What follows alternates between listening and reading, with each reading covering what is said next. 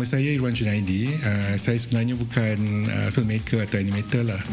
Masa dekat universiti dulu saya belajar seni architecture.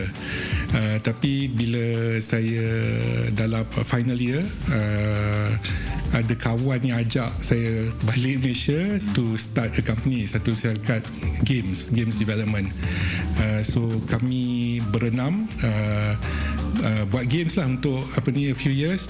Then apa kita a few years after that saya pun nak try benda baru. Uh, saya dengan kawan saya uh, start another company syarikat baru nama dia R&D Studio.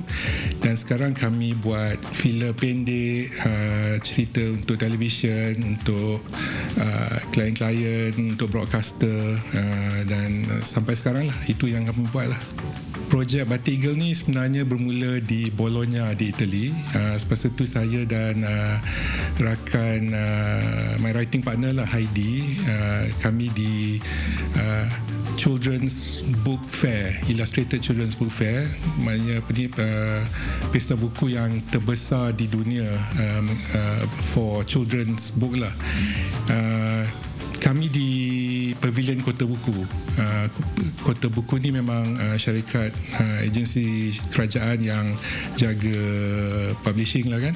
So ada uh, Mat Saleh couple ni uh, agak tua lah buat 70-an itu umur dia orang dia orang uh, tengok uh, ada meja dekat pavilion kota buku and di atas meja tu beralaskan kain batik and apa ni apa ni couple ni 10 minit dia borak-borak. Kita orang tak tahu lah apa dia borak. Tapi bila kita orang dalam uh, apa ni kita orang dah imagine ada benda-benda jalan dekat kain batik tu. Hmm. itu tercetusnya idea batik girl lah. Macam mana dalam filem pendek kami uh, batik ada dunia batik yang ada karakter yang bergerak dalam dunia batik dan apa nama ni lepas 10 minit couple tu actually dia tanya orang kota buku nak beli kain batik tu hmm. and uh, kami pun kenapa nak beli kain batik? Uh, ada banyak buku cantik-cantik semua kat, kat sini kan? Uh, tu start pada itulah kita apa ni uh, personally lah saya start macam appreciate sikit lah macam culture kita art kita. And uh, agak sedih jugalah kita kena keluar negara baru kita appreciate apa yang kita ha. ada. Yeah. ha, kesenian ni? Yeah dia kena start okay. dengan kita lah ha. kita apa-apa pun kita start dengan diri kita sendiri yeah. and apa nama ni kalau ramai dah ada kesedaran tu dan masyarakat pun akan sedar lah hmm. so sebagai apa ni seorang yang menggiat industri kreatif ni hmm. uh, memang saya guna konsep yang apa nama ni yang ada kena mengena dengan culture kita arts kita dalam filem-filem pendek saya lah. So dalam batik girl ni uh, guna batik. Hmm. tapi karakter dia uh, budak perempuan. Uh, dalam idea kami dia umur 10 tahun. Hmm. sebab uh, masa tu uh, anak saya pun uh, around that age juga uh, anak Heidi pun around the age and kita orang imagine kalau kita orang tak ada siapa jaga anak kita orang.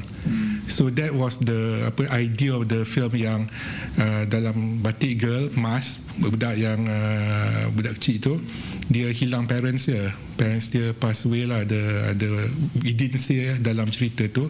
Tapi uh, pass away tapi dia dijaga apa nenek dia jaga dia lepas tu. So we it, it came from a personal space jugalah uh, for us but we had a little girl uh, in the family lah. Satu naskah.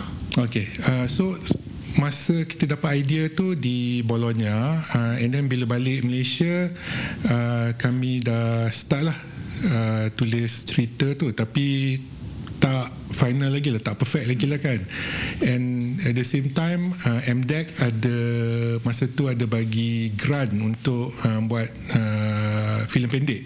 Filem pendek uh, animasi. Uh, dan kami apply lah untuk grant tu. And uh, kami berjaya dapat grant tu. So sekarang dah ada duit. Sekarang ada duit Boleh untuk uh, for batik girl 75 ribu uh, grant tu. Uh, and masa tu kami start talking to animation company lah. Uh, so we had friends, uh, kawan-kawan. Uh, so we decided to work dengan satu company nama dia 2D Dude Studio. Uh, uh, kawan kami nama apa ni uh, Ila dengan Amin di 2D Dude Studio. So dia orang buat animasi karakter untuk uh, Batik Girl. Uh, untuk design dan uh, look uh, dunia batik tu kami buat dalam studio kami. Uh, kami ada artis uh, a few artis uh, tapi the lead artist uh, Atika. Uh, she did all the design for dunia batik.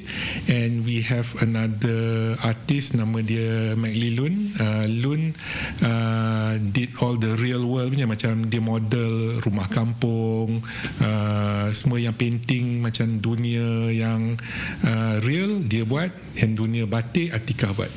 Artis uh, total dia ada semua total ada tiga empat orang. Uh, and then animator ada lebih kurang 8 hingga 10 orang lah. Hmm. feel music. Okay, sebab uh, Batik Girl ni non dialog non dialog ni maknanya tak ada apa ni tak ada siapa cakap lah kan. So yang menjadi apa ni yang drive the the the cerita tu will be the music visuals lah. So we had to uh, look for orang yang boleh buat music yang boleh ada feel lah cakap cakap biasanya kan. And we talk to a few people and what we wanted juga is uh, traditional instruments. So kita nak gamelan, kita nak uh, apa ni instrumen yang uh, ada part yang modern, ada part yang guna traditional punya instrument. Hmm. So kita ada berhubung dengan uh, pihak UiTM, Faculty Music UiTM, and we had talk lah dengan dia, the composers there, the lecturers there, and they had ideas and we like their ideas and kita orang decide uh, kita bekerjasama dengan dia orang lah.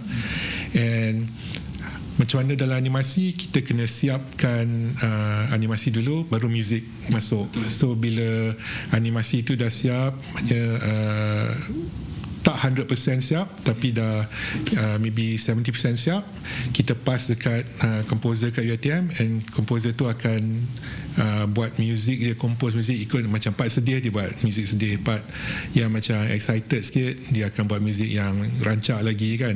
So uh, memang kolaborasi tu memang penuh lah dengan apa uh, komposer daripada UiTM ada empat orang komposer dari UiTM uh, Batik Girl ni uh, filem animasi pendek pertama kami uh, bagi syarikat R&D Studio lah uh, ia juga filem pertama yang saya direct. Sebelum ni saya produce saja saya producer.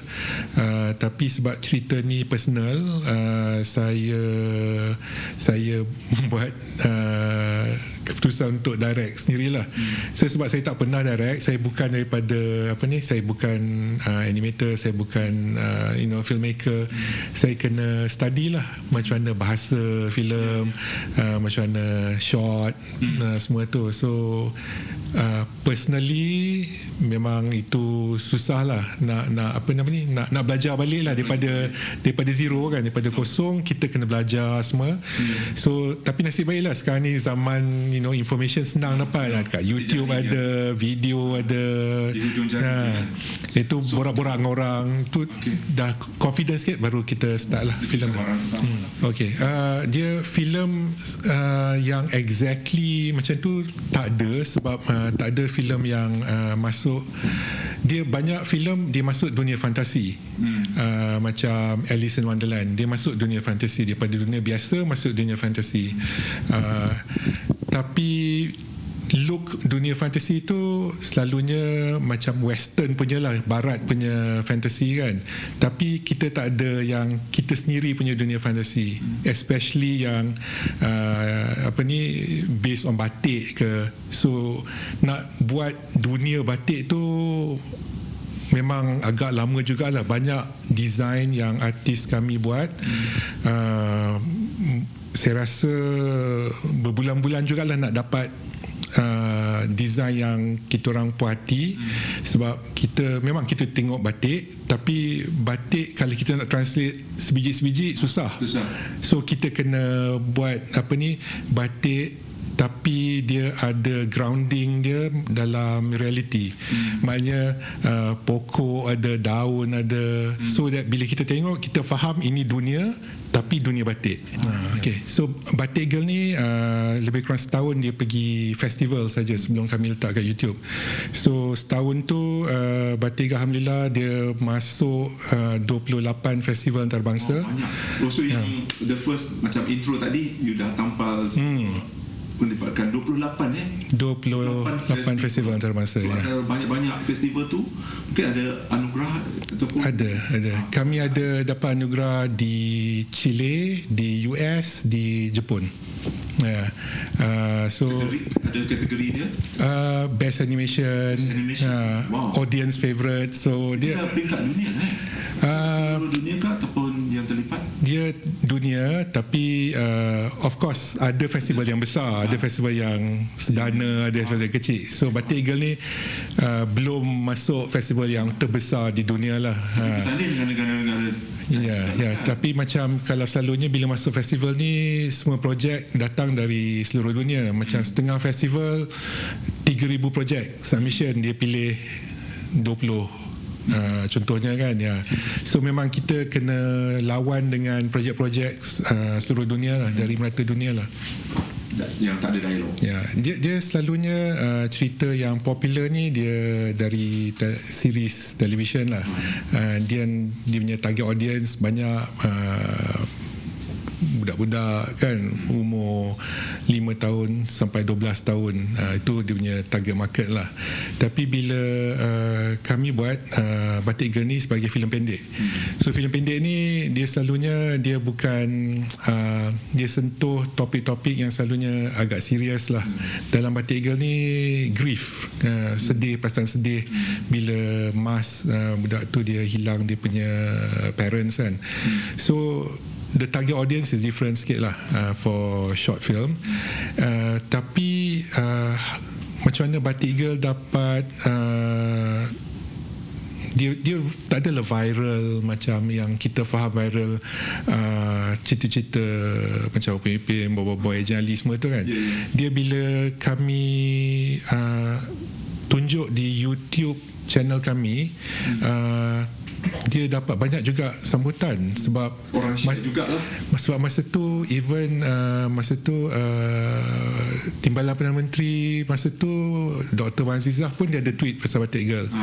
so dia dah pergi festival satu tahun dah menang award semua and then bila kita release uh, ramai juga orang tahulah pasal Batik Girl maybe tak sepopular yang cerita-cerita lain tapi more apa nama ni yang uh, orang yang lebih tua sikit adults kan yang itu they, they will know lah tourism Malaysia tweeted about Batik Girl semua ya tapi saya rasa yang apa ni uh, sambutan yang apa ni uh, Batik Girl dapat sebab kami ada lebih uh, komen daripada lebih 100 negara seluruh dunia uh, di YouTube kami.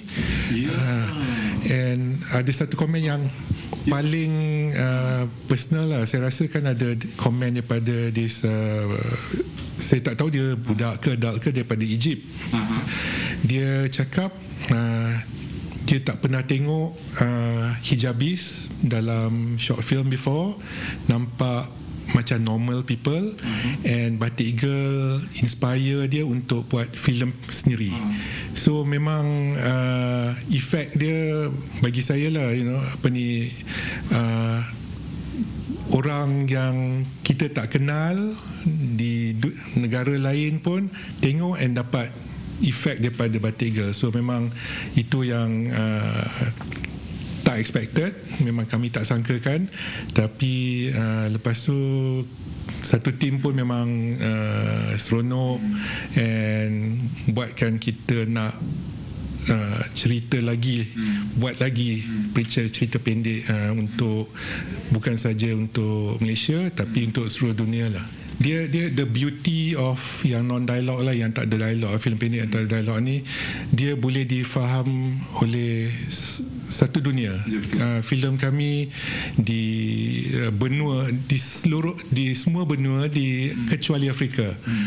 uh, North America kami ada tujuh lapan festival mm. and then South South America ada Asia ada kat Europe Europe ada mm. so memang uh, dia lagi senang travel lah hmm. ke festival and uh, berbagai bangsa Betul. berbagai culture semua boleh faham hmm. and bila tengok something yang original hmm. macam dunia batik itu hmm. dia orang true je lah dia orang yeah, tengok yeah, yeah. tak pernah tengok benda macam ni so memang itu jadi macam personal mission lah untuk hmm. uh, tunjuk kita punya arts kita punya culture hmm. to to the world lah through our short films oh, yeah. apa nama ni uh, organizer KL Weekend uh, saudara Joe uh, dia ada kontak kami lah. Uh, nak apa ni memang bila dia kontak pun kami excited lah sebab uh, Batik Girl ni actually dah 3 tahun uh, dah siap and nak tunjuk pada event KL Weekend kan. So kami okay on. And apa ni terima kasih pada organisers pada Joe pada Cendana tu pilih uh, filem kami lah Batik Girl. Dan juga lagi satu filem kami uh, The Dalang Steel untuk ditunjukkan uh, di KL Weekend di uh, KL Rex. And apa ni uh, pada hari Sabtu dan hari ini juga. And apa ni and sambutan dia uh, amat menggalakkan lah. Ramai orang datang and uh, lepas screening tu memang Q&A ada and Q&A tu memang uh, kami suka lah bila kita boleh share filem kami and dah lah apa ni kita ni sekarang baru nak recover covid semua kan. Itu dapat jumpa orang dapat jumpa apa ni orang boleh datang boleh enjoy Kuala Lumpur sebagai bandaraya semua. ha ya ya. So memang uh, is a really excellent festival and memang hopefully we can continue lagi lah. Uh, okay. Batik Girl uh, boleh uh, ditayangkan di KL Weekend uh, di KL Rex. Tapi uh, kalau tak berkesempatan untuk pergi ke KL Rex boleh pergi ke laman YouTube kami. Uh, boleh google je Batik Girl uh, uh, short film. Uh, dan dia akan uh, dihalakan kepada YouTube channel kami lah. Uh, di YouTube channel kami boleh tengok Batik Girl and you know tinggalkan komen. Uh, and uh, yeah like and share. And uh, the film kami juga lain kami pun di sana juga. Uh, so terima kasih sebab uh, ramai orang yang support uh, kami uh, dah 3 tahun pun ramai yang still datang masih ingat lagi Batik Girl and memang kami akan teruskanlah perjuangan ni untuk bertabakkan uh, seni uh, culture kita di pesada dunia lah. Alright, terima kasih. Okay.